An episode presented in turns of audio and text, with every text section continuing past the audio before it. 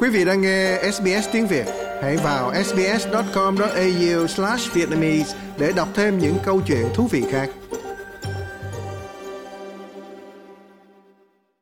Học sinh vật lộn với việc đọc hiểu được mô tả là một thảm kịch có thể ngăn ngừa được.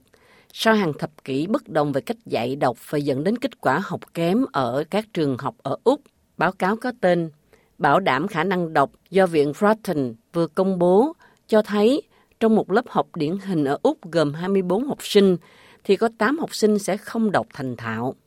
Đồng tác giả của báo cáo Anika Stobat nói rằng những học sinh có hoàn cảnh khó khăn thường có kết quả học tập kém hơn đáng kể so với những học sinh trong những gia đình có lợi thế.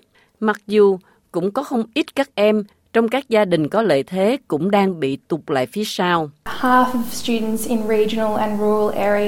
Một nửa số học sinh ở khu vực nông thôn và vùng xa không đạt yêu cầu về môn đọc theo cấp lớp và tỷ lệ này thậm chí còn cao hơn ở học sinh bản địa. Viện Broughton hiện khuyến nghị các chính phủ và hệ thống trường học cam kết thực hiện kiến thức đọc viết có cấu trúc là sự kết hợp giữa hướng dẫn trực tiếp và phát âm hoặc cách phát âm các chữ cái và từ thay vì cách tiếp cận tổng thể. Giáo sư Terence Hoffenberg từ Đại học Melbourne giải thích.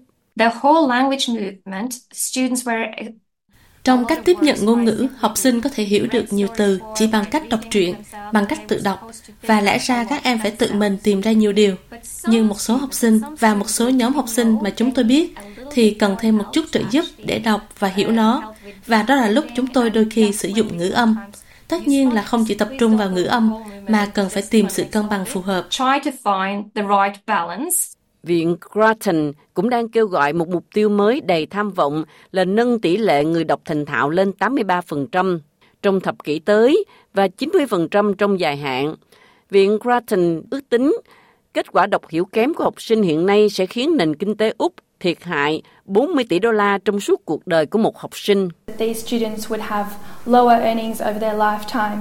Những học sinh này sẽ có thu nhập thấp hơn trong suốt cuộc đời của họ nhưng chính phủ cũng sẽ mất nguồn thu từ thuế và phải trả nhiều tiền hơn cho y tế, phúc lợi và công lý.